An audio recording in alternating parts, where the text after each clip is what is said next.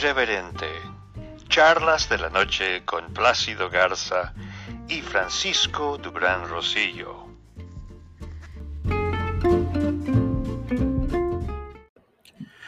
Cinco millones cuatrocientos mil americanos perdieron durante la reciente semana su seguro médico, y no se debió solamente a la falta de cobertura en cuanto a los pagos. Lo que está pasando es que ante la pandemia y la situación de la economía, está forzando a las aseguradoras a cuidar más sus dineros y ser más restrictos en cuanto a la cobertura de salud para mucha gente. Y esto obviamente representa un grave problema para los norteamericanos, que están muy temerosos de que el sistema de salud pueda caer en una situación irremediable. Buenas noches, Plácido Garza, socio editorial de Irreverente Charlas de la Noche. Buenas noches, Frank. Buenas noches a la audiencia. Y si me lo permites, me gustaría hacer algún comentario eh, relacionado con lo que acabas de decir, aplicado a México, eh, en donde yo tengo evidencia de que el, el, el rol que están desempeñando las compañías de seguros en México, eh, si, los, si comparamos nosotros la, la protección, los costos, el servicio, las coberturas que tenemos los mexicanos en este país y la que tienen los norteamericanos en los Estados Unidos, pues hay una diferencia abismal, y tú lo sabes, porque pues, a ti te toca ser binacional, por así decirlo. Eh, lo que yo quisiera aportar en este momento a raíz de tu comentario es que los seguros de gastos médicos mayores en México, todas las compañías, y voy a mencionarlas este, a todas eh, porque ninguna se salva, están, están prácticamente eh, desapegadas de la realidad que estamos viviendo los mexicanos con este problema de la pandemia. Y voy a ser más específico. Las cuotas siguen cobrándose religiosamente mes a mes, a pesar de que la economía familiar en México está muy devastada desde principios de marzo, cuando se paró prácticamente la actividad comercial, industrial, empresarial. Entonces, las compañías de seguros no paran, siguen cobrando sus, uh, sus cuotas como si estuviéramos viviendo en la mejor época de la vida.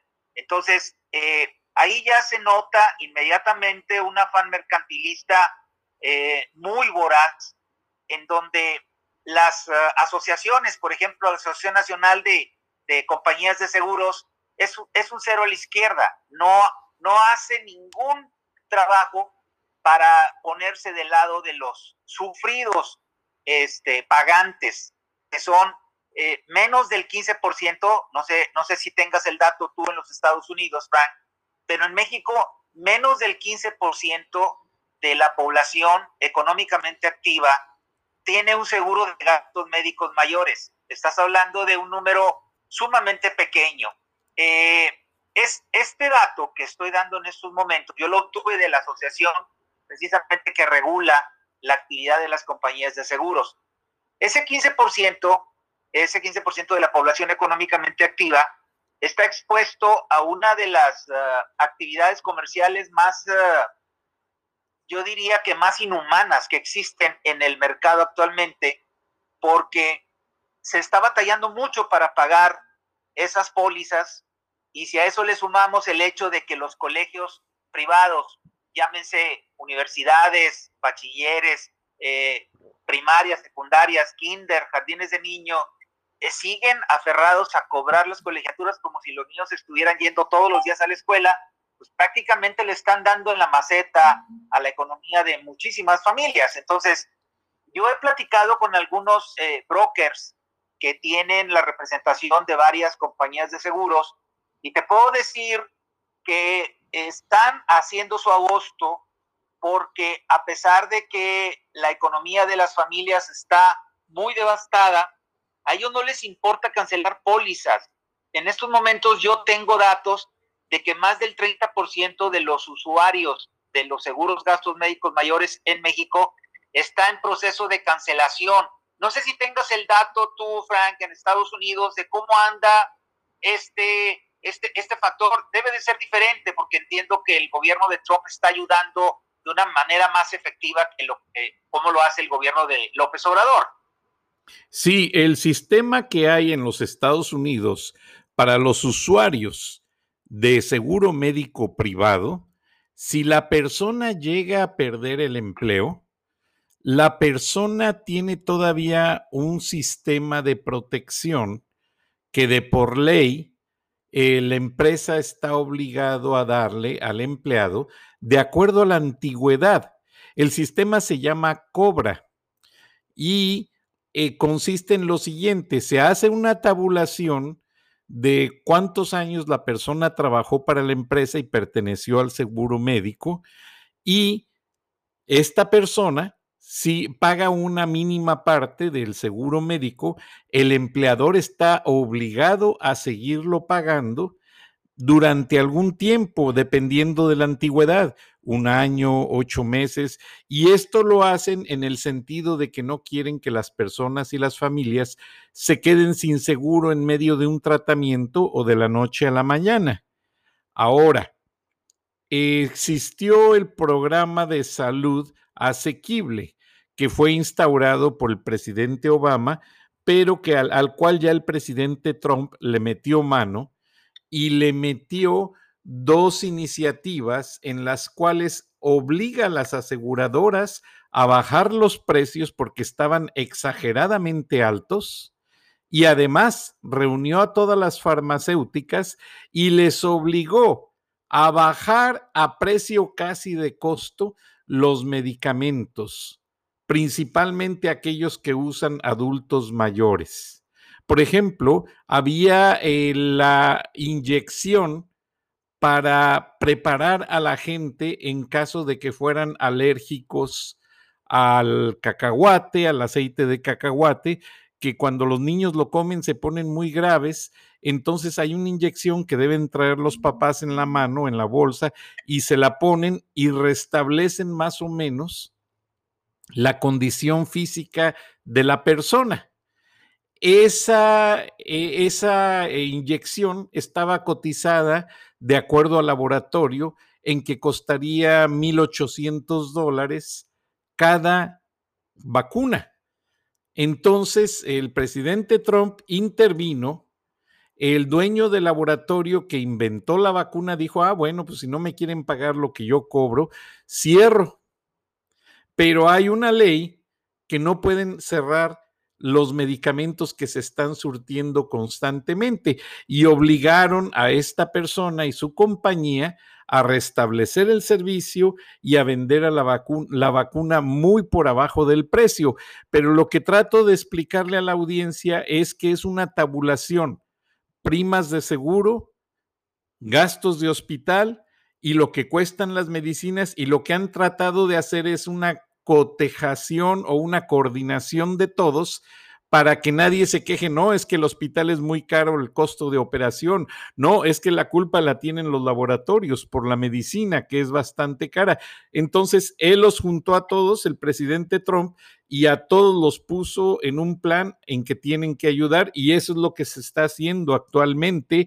Y el gobierno sigue con el, el programa de salud asequible, en el cual, si la gente no tiene un empleo, por noventa dólares al mes pueden tener un seguro médico de cobertura básica para toda la familia, pero que no los deja en un caso de emergencia con una mano delante y otra atrás, Plácido. Bueno, pues yo creo que esto que acabas de mencionar le, le mete más sal a la herida en el caso de los seguros de gastos médicos mayores en México. En un análisis que estamos haciendo, tengo que advertirle a la audiencia que los datos y la información que estoy proporcionando en este momento son preliminares, porque la investigación está en curso y la voy a publicar en mis artículos a partir de la próxima semana, porque todavía nos falta un, un buen de datos para hacerlo más robusto, pero tengo, tengo alguna información que en este momento puedo compartir, eh, que nos va a dar una idea de la gran diferencia que existe entre tener y pagar seguro de gastos médicos mayores en Estados Unidos y otro en México. Eh, acá en México, arriba de sesenta años se considera ya una persona de la tercera edad, independientemente del estado físico que se encuentre. Hay un decreto presidencial que no sé de dónde se sacaron, de qué bolsa se lo han de haber sacado, este, pero arriba de los sesenta años ya una persona es considerada de la tercera edad, eh, vulgo ancianos, por así decirlo. Eh, en, un, en, en un análisis preliminar de la información que tengo hasta ahora sobre este tema, Puedo, puedo decirte que el costo de un seguro de gastos médicos mayores estándar arriba de, para una persona arriba de sesenta años que no tenga eh, problemas de tabaquismo, ni alcoholismo, ni alguna enfermedad degenerativa, le representa un costo mensual promedio, en, en este análisis tomamos en cuenta quince compañías de seguros, eh, alrededor de diez mil pesos. O sea, tú haz la traducción a a dólares y estamos hablando de que para que pueda una persona en México de esa edad tener un seguro de gastos médicos mayores estándar en hospitales no de super primer nivel, sino digamos este muy muy arriba del estándar, son diez mil pesos mensuales. Esto nos da ciento veinte mil pesos eh, eh, en, en el rango de lo que cobran ellos por diez meses, que se hacen contratos de diez meses. Es muchísimo dinero, Frank. O sea, eh, pagar diez mil pesos mensuales un seguro de gastos médicos mayores, lo uses o no lo uses, porque la realidad de las cosas es de que eh, hay gente que se ha pasado veinte años pagando un seguro de vida, perdón, un seguro de gastos médicos mayores y nunca lo ha usado, y obviamente pues el, el argumento que utilizan los brokers es eh, para eso sirven los seguros. Lo mejor es que no los uses, porque el día que lo tengas que usar y no lo tengas, que Dios Espinosa te agarre confesado. Pero haciendo un cálculo de lo que cuesta el seguro me, en México, que ya te digo son diez mil pesos mensuales por un contrato de diez meses, ¿en cuánto estaría saliendo un seguro equivalente en, en los Estados Unidos, Frank? Justamente el que te acabo de mencionar, Plácido, es el seguro de cobertura básica, que yo te dije que lo instaura el gobierno, pero las aseguradoras son privadas, pero el gobierno lo regula para que no haya abusos. Cuesta noventa dólares al mes y te da acceso a cirugías. El, el copago son treinta dólares cada visita al doctor. Si es emergencia son cincuenta dólares y si hubiera necesidad de una cirugía, el deducible son tres mil dólares. Ahora, yo siento que eso que tú mencionas es la cobertura básica, pero quinientos dólares es mucha diferencia, noventa dólares. Sí, sí, sí, es exacto. Al hacer la conversión sale bestial la diferencia. quinientos contra este, veinte dólares. ¿Cuánto es lo que me dices? noventa dólares. noventa, o sea, quinientos contra noventa dólares. Es una barbaridad.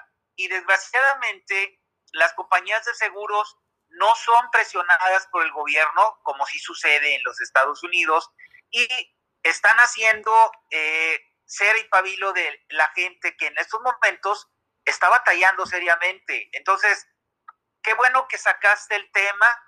Confieso que íbamos a hablar de otro completamente diferente que tiene que ver con el año y medio del gobierno de López Obrador, pero tu comentario fue muy acertado en el sentido de que puso un punto sobre las I E S en el caso de México. ¿Qué es lo que le está faltando a México? Le está faltando un gobierno realmente orientado hacia este tipo de factores que son los que generan valor en la comunidad, la salud. Y, eh, tenemos un servicio médico público de quinta categoría eh, comparado con el de los Estados Unidos. Aquí la gente se muere nada más de pensar en ir al seguro social, y no estoy haciendo ninguna ofensa para nadie. Este es el, este es el dicho popular.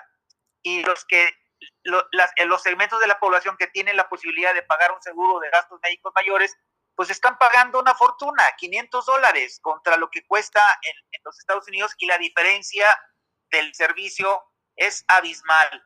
Entonces, eh, ¿qué te parece si agotamos el tema el día de hoy sobre esto de los seguros Eh, médicos en México y en Estados Unidos, y dejamos el tema del análisis del año y medio de gobierno de López Obrador para el siguiente programa, Frank? ¿Qué te parece? Sí, porque los seguros obviamente captaron toda la atención y aquí en los Estados Unidos hoy es el tema del día, pero el presidente Trump anunció que no va a dejar a la gente sin cobertura médica. Hay una ley, esta misma ley de salud, en la que indican que aunque una persona no tenga cobertura, automáticamente adquiere la cobertura del gobierno y se le tiene que dar atención médica en cualquier hospital, público o privado. Es de ley, si como la persona paga impuestos, si no puede pagar la cantidad total, el gobierno le ayuda con una parte ya una vez que se haya atendido a esta persona. Sí, dos mundos diferentes, Frank. Tan cerca y tan lejos la gente de un país y del otro. Qué rudo el tema. Eh, yo estoy seguro de que cuando termine la investigación mi equipo sobre todos estos desmanes que están cometiendo las compañías de seguros, eh, va a levantar ámpula y voy a mencionar con nombres y apellidos los nombres de las compañías de seguros que se están aprovechando en estos momentos de un gobierno totalmente ineficaz, que por más que diga que vela por su gente, que vela, vela por los mexicanos, está más ocupado de otras cosas de índole electoral. El gobierno mexicano, y estoy hablando de este y de los anteriores, se cuecen exactamente en el mismo hervor de, de ineficiencia, no hace nada por controlar la voracidad de compañías de seguros de gastos médicos mayores como las que padecen, las que padecemos los mexicanos, Frank.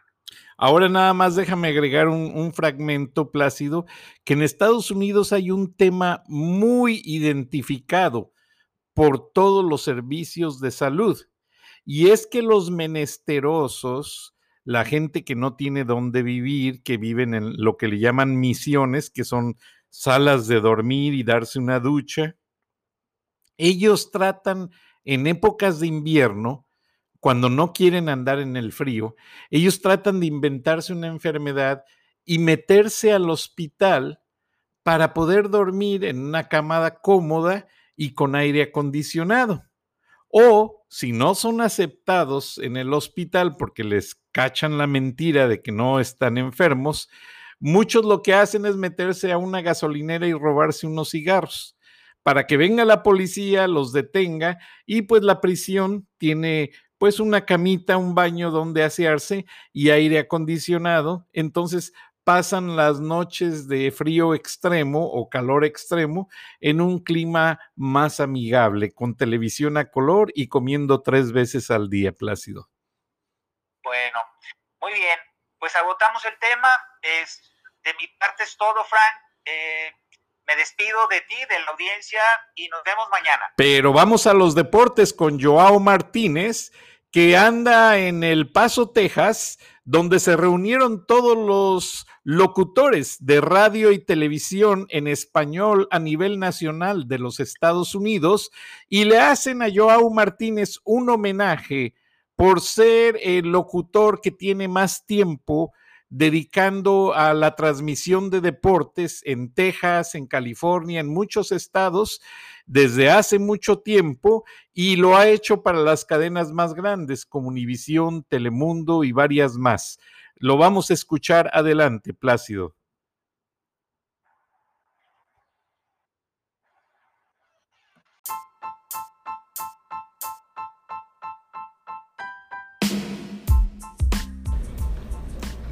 Saludos, querida audiencia, Frank y Plácido en esta ocasión desde El Paso, Texas, con colegas de radio y televisión, recibiendo un reconocimiento a nuestra trayectoria y tengo conmigo a Menio Gas, uno de los fundadores de este grupo de radio y locutores del pasado.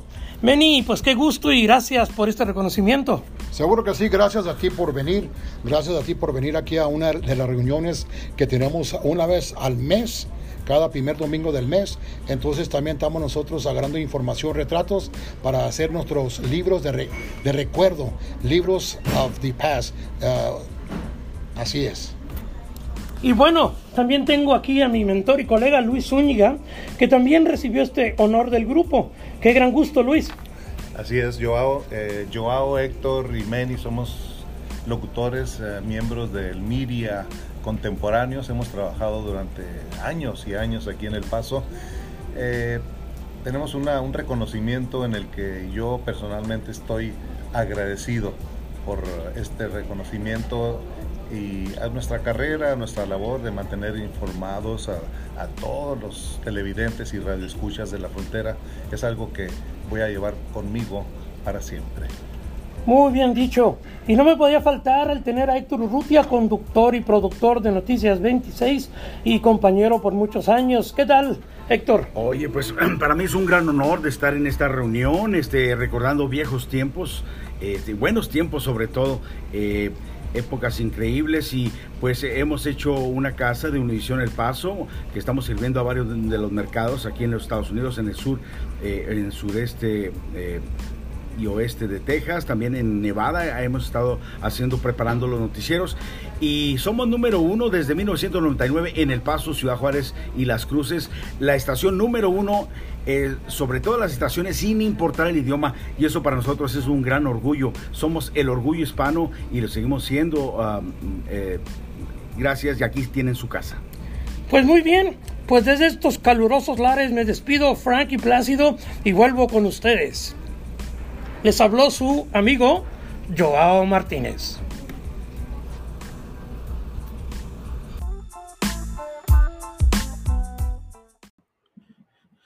Gracias, Joao Martínez. Un homenaje muy merecido, y saludos a todos los locutores de radio y televisión que han trabajado y que siguen trabajando a nivel nacional en televisoras, estaciones de radio, las más grandes de los Estados Unidos, y que sabemos que nos están escuchando esta noche, Plácido.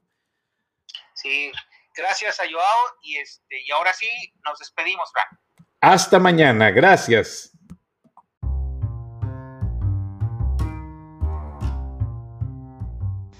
Escuchaste el análisis de la noticia, transparente como el agua, en Irreverente Charlas de la Noche, con Plácido Garza y Francisco Durán Rosillo.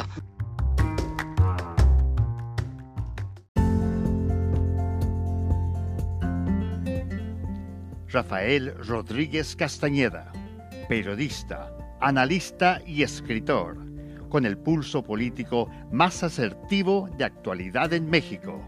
Cada semana en Irreverente, Charlas de la Noche.